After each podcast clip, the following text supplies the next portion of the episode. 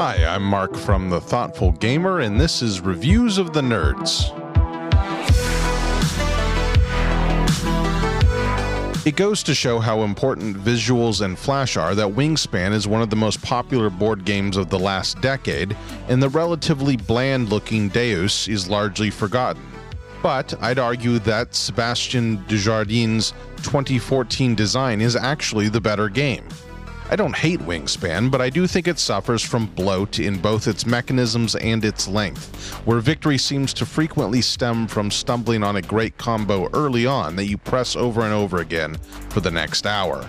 It's soft, relying on the novelty of that giant stack of unique cards, even as it comes at the expense of tight interactions or tense decision points. Deus looks like a hardly tanned piece of unbuttered toast, I cannot recall a single piece of art from it, and I played it less than a week ago. But it takes the mechanism it shares with Wingspan, card tableaus that all trigger in sequence whenever a new card is added to the stack, and uses it in a tighter, leaner, more interactive way.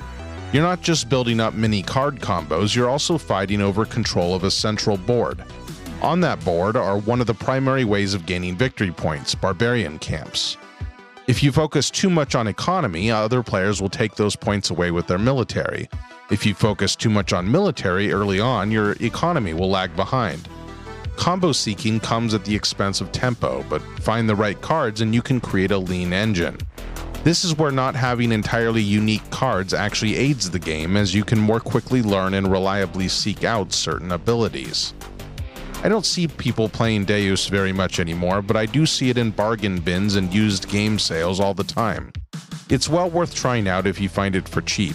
It's not revelatory, but it is a smart design that challenges the trend of board game bloat we so frequently see today.